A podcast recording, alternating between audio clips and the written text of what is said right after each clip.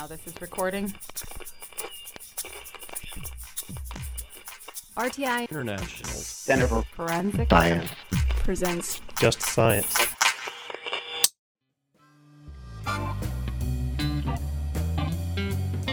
Welcome to Just Science, a podcast for forensic science professionals and anyone who is interested in learning more about how real crime laboratories work. In episode two of the identification season, Just Science interviews Suzanne Birdwell, a forensic artist with the Texas Department of Public Safety and the current chair of the IAI Forensic Art Science and Practice Committee. With over 700 cases in her career, Suzanne Birdwell understands the nuances of forensic artistry.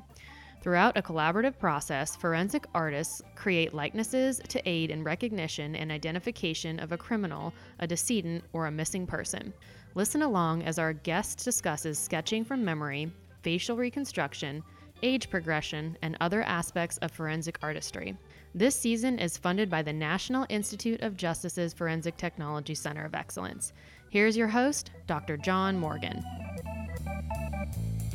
And welcome to Just Science, the podcast for forensic science professionals. I'm John Morgan, your host with RTI's Forensic Technology Center of Excellence, a program of the National Institute of Justice. We are here today in San Antonio for the International Association for Identification Conference in the summer of 2018. We are uh, doing a series of episodes from here today. We're going to be doing something very unusual. We haven't looked at forensic art uh, before in the podcast.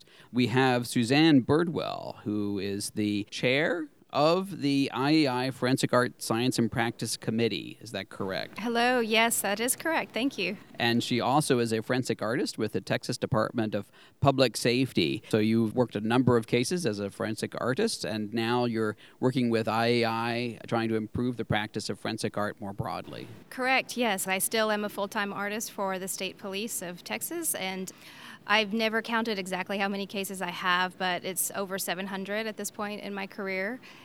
And I am a member of the IAI and am the chair currently to try to work on the other end of things, which is standards and guidelines, best practices, things like that. Did you start off as somebody who was a forensic science person who discovered art, or were you an artist who discovered forensic science? That's a great way to put it. I was an artist who discovered she suddenly really liked science.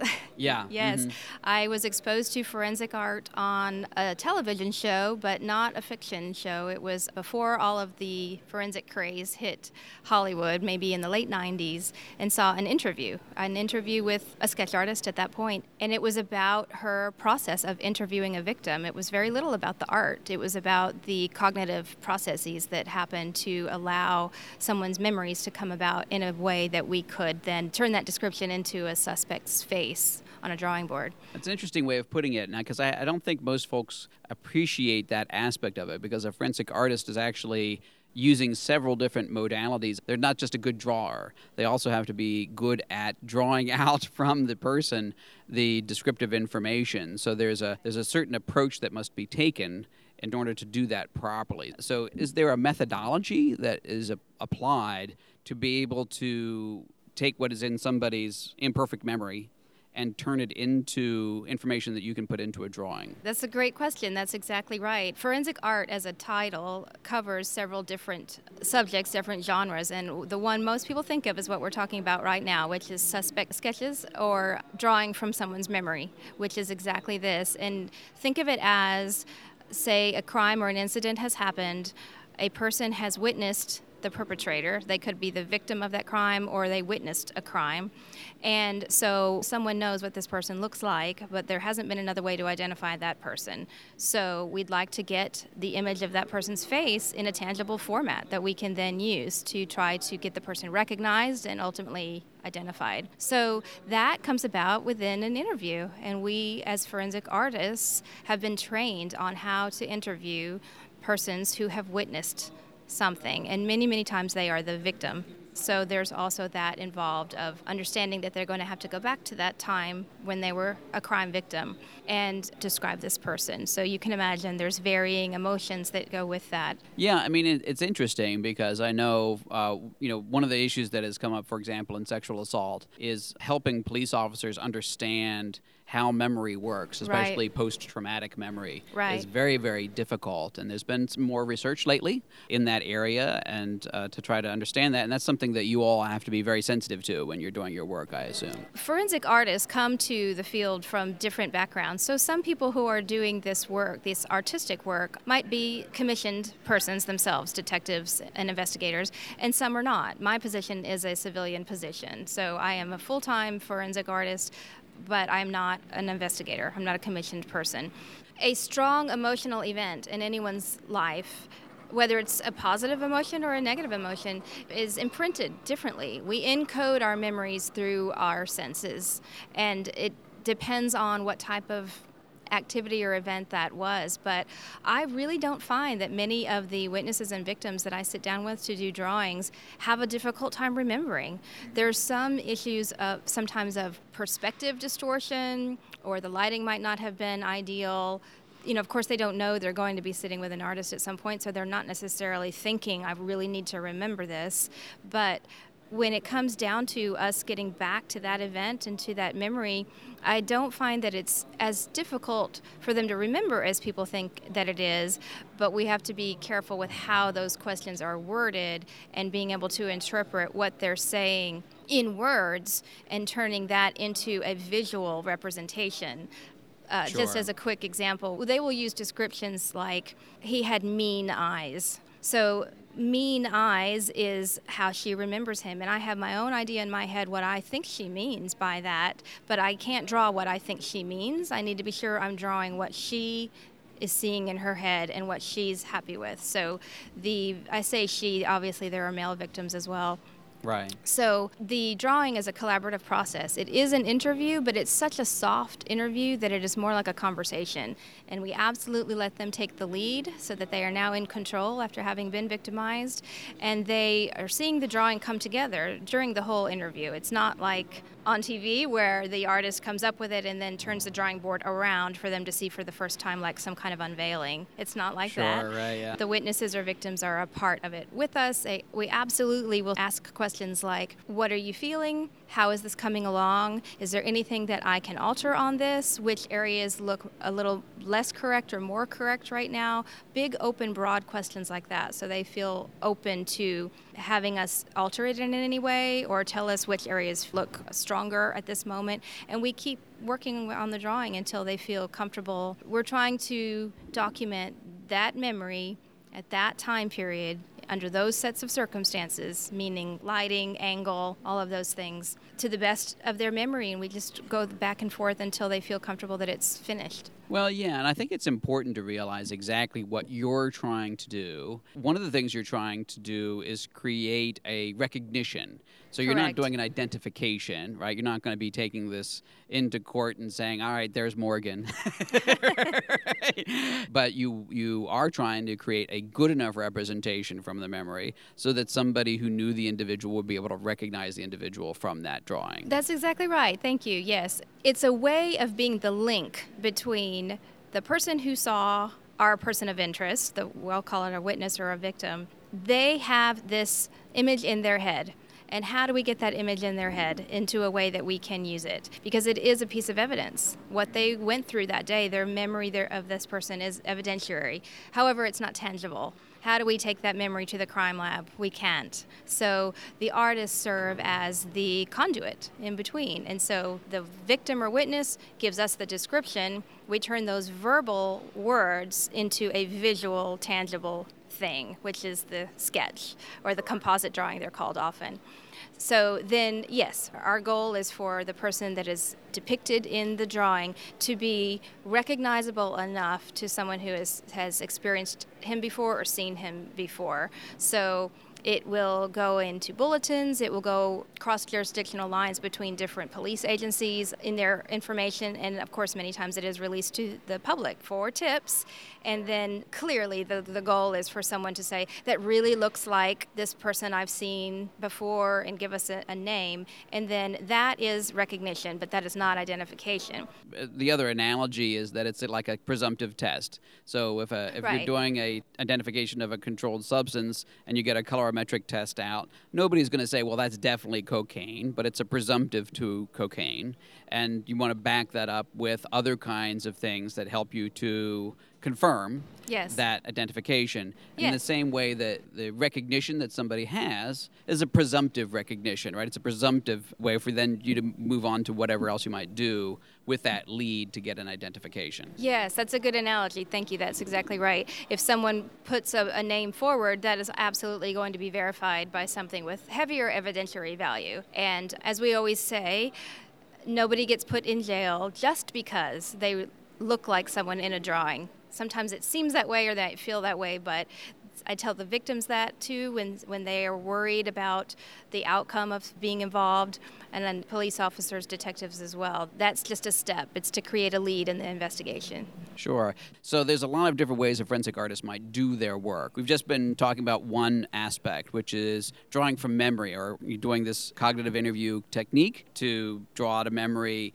and to do a drawing on that basis. But there are other types of forensic art that Yes. are done. So can you describe those for us? Oh, sure. There are d- several categories or genres, if you will, of forensic art. I think sketching a suspect is what people are most familiar with and what you see the most. But gaining in awareness is this large problem we have in our country and other countries of missing persons and unidentified deceased persons. I think everyone has heard of people going missing, children and adults. Missing persons are a known problem. But beyond missing persons, I think what has become a larger issue in the popular consciousness is that there are many, many unidentified deceased persons. And I think the average person might wonder how can there be a deceased body and you not know who that person is? There must be a way to identify them. And the reality is that ways to identify persons can be affected by the environment that they're in, of course, and that they're not always a homicide victim, which is what some people think. Uh, Many of these unidentified persons are victims of catastrophes, flooding, hurricanes, they are homeless persons. Many of them are homicide victims. To give you an example, I can tell you from our missing and unidentified persons clearinghouse that we run at the state police, we have properly reported over a thousand unidentified deceased in Texas. And I know we're a large state, so other states would have lower numbers because they're smaller. But when you think of a running total, give or take, some get solved, but then you find more of a thousand unidentified people at any given time, it's a mass issue that needs to be addressed. It's a humanitarian issue, it's a legal criminal issue. So within that comes putting a face to this person. So if fingerprints are gone and you can't use fingerprints, if you've drawn DNA from the body and it hasn't hit on anything, and you can look at their dentals, but you don't know who to compare it to. Those are your three heavy. This is how we Those, identify those are the people. gold standard IDs, right? Right. Yeah. Mhm. So, developing a face from the skeletal remains is another great way to try to get this unidentified person recognized. And I know you're a big user of NamUs. We're big fans of NamUs. It's another Yes. NIJ program Yes. and enormously valuable resource for doing It missing is. unidentified person uh, matching and, and resolution. And I have to say, NamUs from the very start has been very supportive and proactive, even about forensic art and including images in their profiles. They'll do images of other things too, say associated articles found with the body, if there's jewelry or pieces of clothing left, a belt buckle, even tattoos. They'll show images of those in their files, but they're really great about if we can come up with a face from these remains, that they'll include that image as well for public viewing to help get this person identified. So NamUs has always been supportive of forensic art, and we appreciate that. So this would be under the title of facial reconstruction. This is the genre that we're talking about. yes, now. that's exactly right. Yes. And do you do any uh, age progression work yourself, or We do. Um, and when I say we, I should say there are two full time forensic artists with the Texas Department of Public Safety. Our positions are within the Texas Rangers, which are an, an elite investigative division of our state police. So um, there are two of us, full time civilian forensic artists. So my partner and I both handle age progression cases. I'd like to say that we only do age progressions of missing adults The missing children are handled almost solely by the National Center for Missing and Exploited Children. I had the privilege of, of touring there and talking with them Did several you? times. Great. They do amazing work in age progression with children. They juveniles. do, and that is their focus almost solely. They do facial reconstructions when it's children's remains. They do those as well. So they, but mostly their focus is age progression, and they have four full-time artists doing those cases. We leave that to them, and we handle um, age progressions of long-term at-large fugitives to do fugitive updates, you know, try to get them located when they've been on the run, and then long-term missing adults. Okay. And then the fourth version, and I'm, this is one I'm not familiar with. So we have drawing from memory, we have facial reconstruction, we have age progression, and then image modification. That was not one I understand. Can you explain what that means? I will explain my understanding and use of it. I think it's kind of a, a more catch all that might cover some more areas, and the people listening to this, especially those who do what I do, might mm-hmm. say it may or may not fall into that category for them. But that it would be, as the term indicates, modifying an image in some way that's obviously supposed to help a case. So, for example, you have a fugitive who is known to change his look often. So you've got a a photo, a last known photo of this um, fugitive, and you want to see what he might look like had, if he cut off his hair,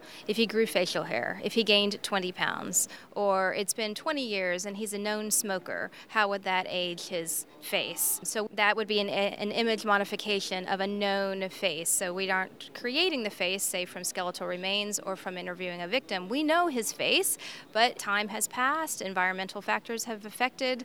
So they want our interpretation based on our knowledge of facial aging with respect to environmental factors and what we would come up with. So that's one version of image modification. Another version would be video image clarification, which is not the same as forensic video work. That's a whole field unto itself. But a lot of times people will say, is, is a sketch artist waning? Is forensic art a dying art? Because there's so many video cameras and everybody has a phone that has a camera and video capabilities. There's video on every street corner, or there's cameras on every street corner. So people think, isn't everything being documented? You know, what would we need you for? So the fact is, that is true, but you have to look at the quality of those videos that are being made, and the perspective is really important too. For instance, if there is a robbery in a convenience store or a bank, there is video of it happening, let's say, but what was the video's purpose for being in that store? It's to monitor everything going on in that store. It may even be to monitor the person working at that store. So it's set up high and it's not at face to face level.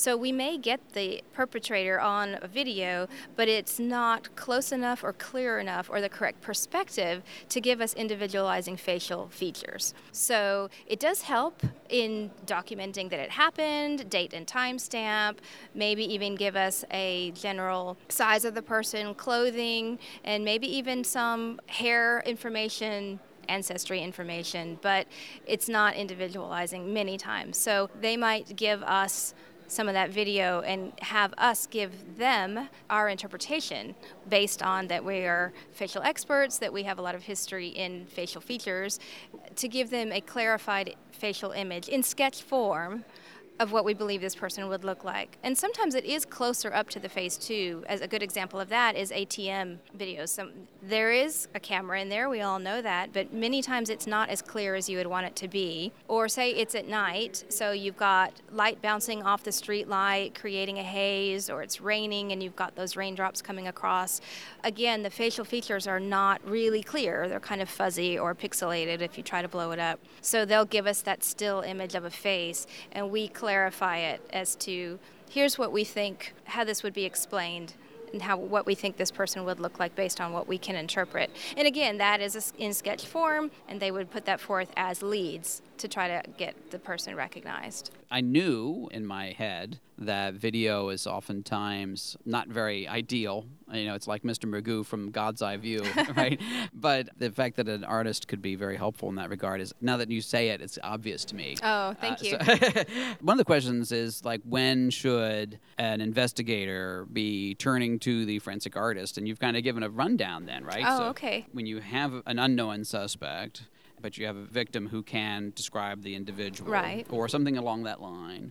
When you're uh, have a uh, a decedent, where you're trying to Yes. do reconstruction. When you have somebody who's been, uh, you have a cold case potentially, right? That's been over some period of time, Right. Trying to do an update or some other kind of thing like that. You have these image modification applications as well. right. There's actually a fair number of times when an, a forensic artist can be very helpful to an investigation. You've got it. I'm so impressed. You just lined it all out for me. I don't have to say it. Those are situations in which we could help. Anytime you've got an unknown face, let us help.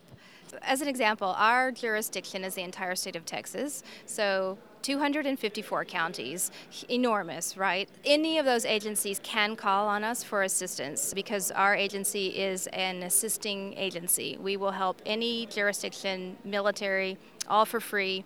Our services are there. So we get a wide variety of requests.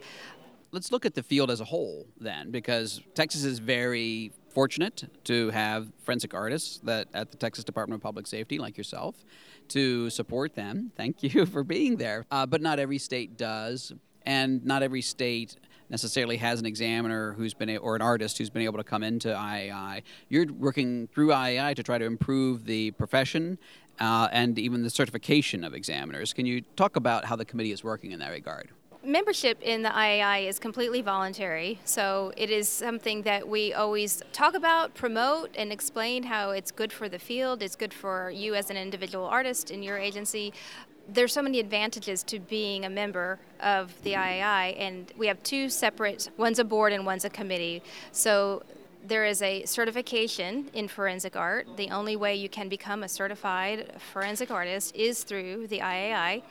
And there is separately, there is what we call a science and practice committee. And most disciplines of forensic science have a science and practice committee. So that is what I chair. I've been a member of since 09, and I've been a chair for the, about the past four years or so. Biggest thing uh, this week, I can tell you, is the culmination of the conference is, our, is curriculum. We are the ones in charge of pulling together the curriculum for the conferences, vetting that curriculum, listening to feedback. What do our students want to learn? And when I say students, I mean practicing forensic artists who are coming here for continuing education, training, myself included. Sometimes I just love to be a student. I don't want to be about all the organization of everything. I want to go and absorb that's important to organize what what do people want around the country what does one agency how are they doing their forensic artwork as opposed to how we might do it and do they require or want training in a certain thing so that's a big part of what we work on all year long are getting speakers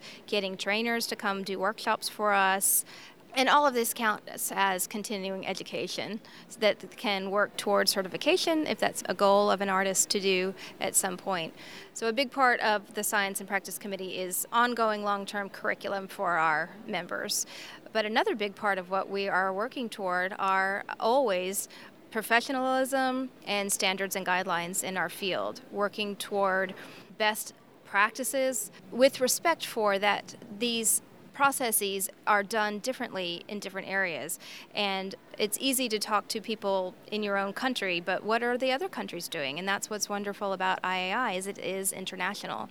So although the majority of our members come from the US we are starting to get more international members coming and international forensic artists it's so it's just a wonderful week of not just camaraderie, but really learning what they do in other countries. And maybe we need to learn from that, and they learn from us as well. So then, how do you balance all of these different viewpoints and definitions, terminology, and practices, and ending product? How do you balance that into what is a best practice? What is a standard accepted final product? So we are working on that as well, which is a lot of discussion. It's a lot of visiting other agencies, having people come speak, review of the literature, writing new articles, many of those things. That's another thing that we promote through our, our subcommittee is um, writing of articles. The IAI has two publications. One is more of a magazine, quarterly magazine for IAI members that is information, updates from all the disciplines, and then separately, they publish a the Journal of Forensic Identification, which is a scientific journal. And I'm really encouraging our forensic art participants to write up these cases. You get a solved case. Let's talk about What processes did you use? How was that used in conjunction with the rest of the investigation? Forensic art is such a small part of a full investigation. You know, we, we go in and we help where we can, give them some visuals, give them the face that they are looking for, hopefully. But we are not investigators, and then they take what we do to help them and go on and finish the investigation and hopefully solve the case. So, us as the artwork segment of that investigation, how did our work combined with everything else it took to solve the case, what part did it play, and how did the case end up being solved? And in the end, a goal for us, of course, is to always see the person in life or a photograph of that person that we were depicting through our artwork because that is how we learn. There's a ground truth in the end, isn't there? That's the actual face in front of you. Yeah. It is. And what I'd like to have the opportunity to say is that it's natural to judge a forensic artist on well, how well did they do? How much does it look like the person in the picture? And that is part of it, but we would like to express everything that goes into developing that face. So you have to understand that that face came from an interview of a traumatized person, or that three dimensional sculpture came from working with the remains of a very broken skull without a lot of context. So sometimes we don't have all the information we need to develop this perfect likeness. Or sometimes the photo that we receive at the end is this person came from a very broken situation in their life and there were only 10 pictures ever taken, so they're not great quality. Or they don't have yearbook photos or they don't have a driver's license that's update and clear. Or we get a photograph that's 10 years ago. So it is a great learning curve for us, and it's um, it's how we go back and, and have checks and balances on some of our cases when we can see what the person really looked like in life. What can we learn from this? Now that we know what this person really looks like, let's go back and look at that skull structure and what the anthropologist report said and see how we can learn from each case. And the same would go with the suspect once they're identified uh, and we see them in life or a photo of them.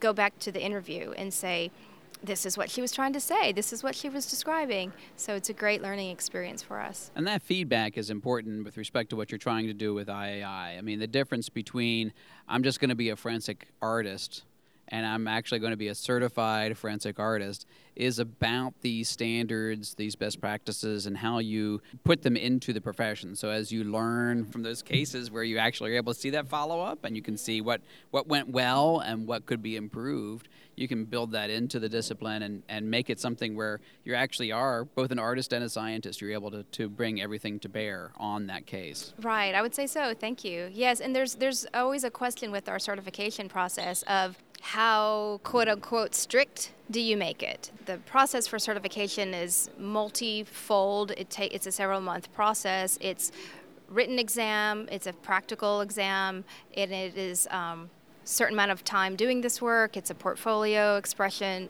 So that takes time to build up. And so on the one hand, people will say, well, you don't want to make it unattainable because we're not trying to leave people out to where they say, oh, I only do this on a part time basis, I'll never be certified. We're not trying to exclude people, but at the same time, you have to have a standard of excellence there because you want someone who is certified in a certain subject to be rather a subject matter expert at that point, or at least working toward that.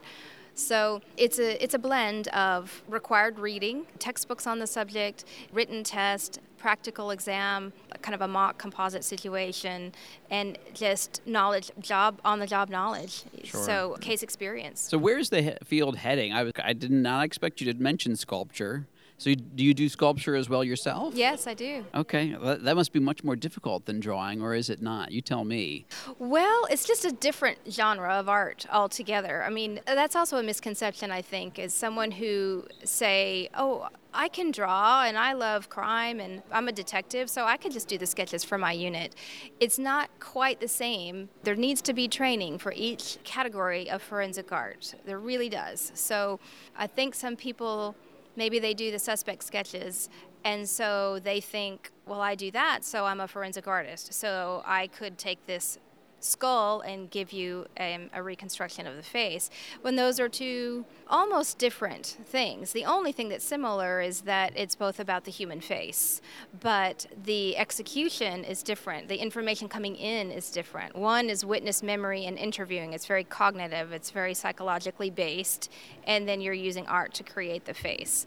The other one, let's say you have some photos of a, of a deceased person who's somewhere between fresh, if you will, and skeletal. Some people call that a soft tissue reconstruction.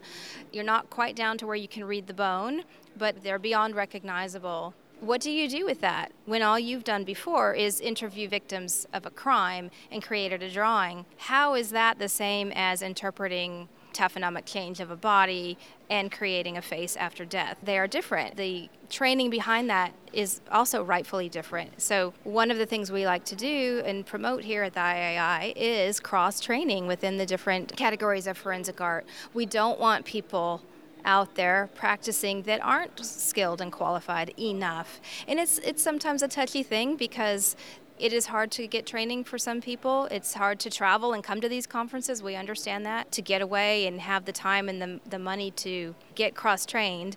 And sometimes they also think, I don't want to say no to this agency who's asked for my forensic art services.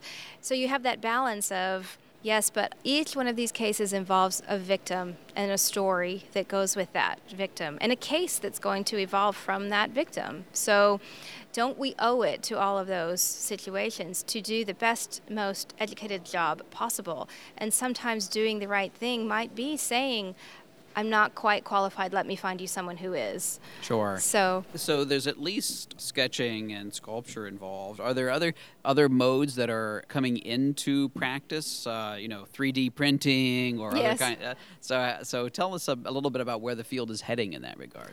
Well, sure. As, as varied as there are personalities of artists, there is varied um, applications of such, and there isn't there isn't one way that's really more correct than the other as long as it's executed well. So you will find some people that say hand drawing, hand sketching is the best way to come up with a composite drawing of a suspect. And I think that's more situational. That's because you're in an interview room with a victim, it's a closed private setting, you don't want distraction maybe by a lot of technology. You want that kind of what we're doing, sitting right here at a table, looking each other in the eye and having a conversation. And at the same time, I just happen to be drawing. You know, that's what's going on. But handled well, a composite drawing from interviewing a, a witness can be done digitally. That's fine. You just just as long as the practitioner doesn't get so involved with their face in the screen and the technology. And by the same token, sometimes the witnesses get very interested too. They're thinking it's very cool and interesting to watch this talented, skilled artist come up with this face using the different applications. So what's important to remember for composite drawing results is that you don't want it to be too photographic in the final image because it's not a known face at this point. This is an interpretation of someone's memory, as you said earlier, which in and of itself has to be handled with the appropriate um, questioning. So we only know when we're finished with this sketch when the witness tells us that we're mm-hmm. finished, that this is the best that they can remember him. We've done on any and all alterations they want for us to do to make it look the most like what they can remember from that event. We don't know if that's the actual truth. We're just documenting what they remember. So if you make it this hyper realistic um, Photoshop pulling through photographic elements to where the end looks like a photograph. It just has the word composite above it. Cognitively, we believe that is too exacting because you're wanting leads to come in. You're wanting tips to say, I think this looks like so and so. So if it is so photographic that it really only looks like one person, whoever that photograph is of, we find you don't get as many leads as you need. So regarding it's really interesting, there should be a study, a cognitive psychology study about that. That's a fascinating. And there probably insight. have been. I wish I yeah. could just cite it off the top of um, my mm-hmm. head, but it's true. We have to think about the cognitive bias of people looking at these images because that is one of the main modes of how forensic art helps cases is that they are seen. They are seen by law enforcement, they are seen by the public, they get put onto NamUs. So, how is the public going to interpret what they see? Well, when it's a sketch of a suspect, having it be a little bit open to interpretation is key because then you'll get a lot of you'll get a lot of tips hopefully. And so that's why many of them are in black and white as well. So some of it is up to interpretation. Of course if we know something really identifying like he had blue eyes i know he did i won't forget them or he had a red hat i can promise you it's a red hat we will introduce elements of color as well. But you have to be very careful about skin tone and implying too much. So you'll see a, lot more neutral shades on composite drawings. Regarding facial reconstruction, what you mentioned earlier about sculpture versus computer generated versus hand drawn, you still see quite a wide variety. I will say there is a push to go toward computer generated computer generated doesn't mean an artist is not involved because who's working the program? There's someone behind the keyboard, like at National Center for Missing and Exploited Children. There are artists handling that software and creating those images, even though oh, they're. Oh, the people have skills or they don't. You don't want me doing any of the work. I sing terribly, I draw terribly. Oh. And whether I use a computer or a, sketch pencil, either one. Well, I'm, in a way, I'm glad to hear you say that you understand that even though there is a computer, there's still someone behind it that has to have that knowledge of facial anatomy, how do people age? What does this ancestry mean versus that ancestry? What is this dental work? How is that going to affect how that person held their occlusion in life? All of these things are important to use to come up with this this image. So there's a lot of knowledge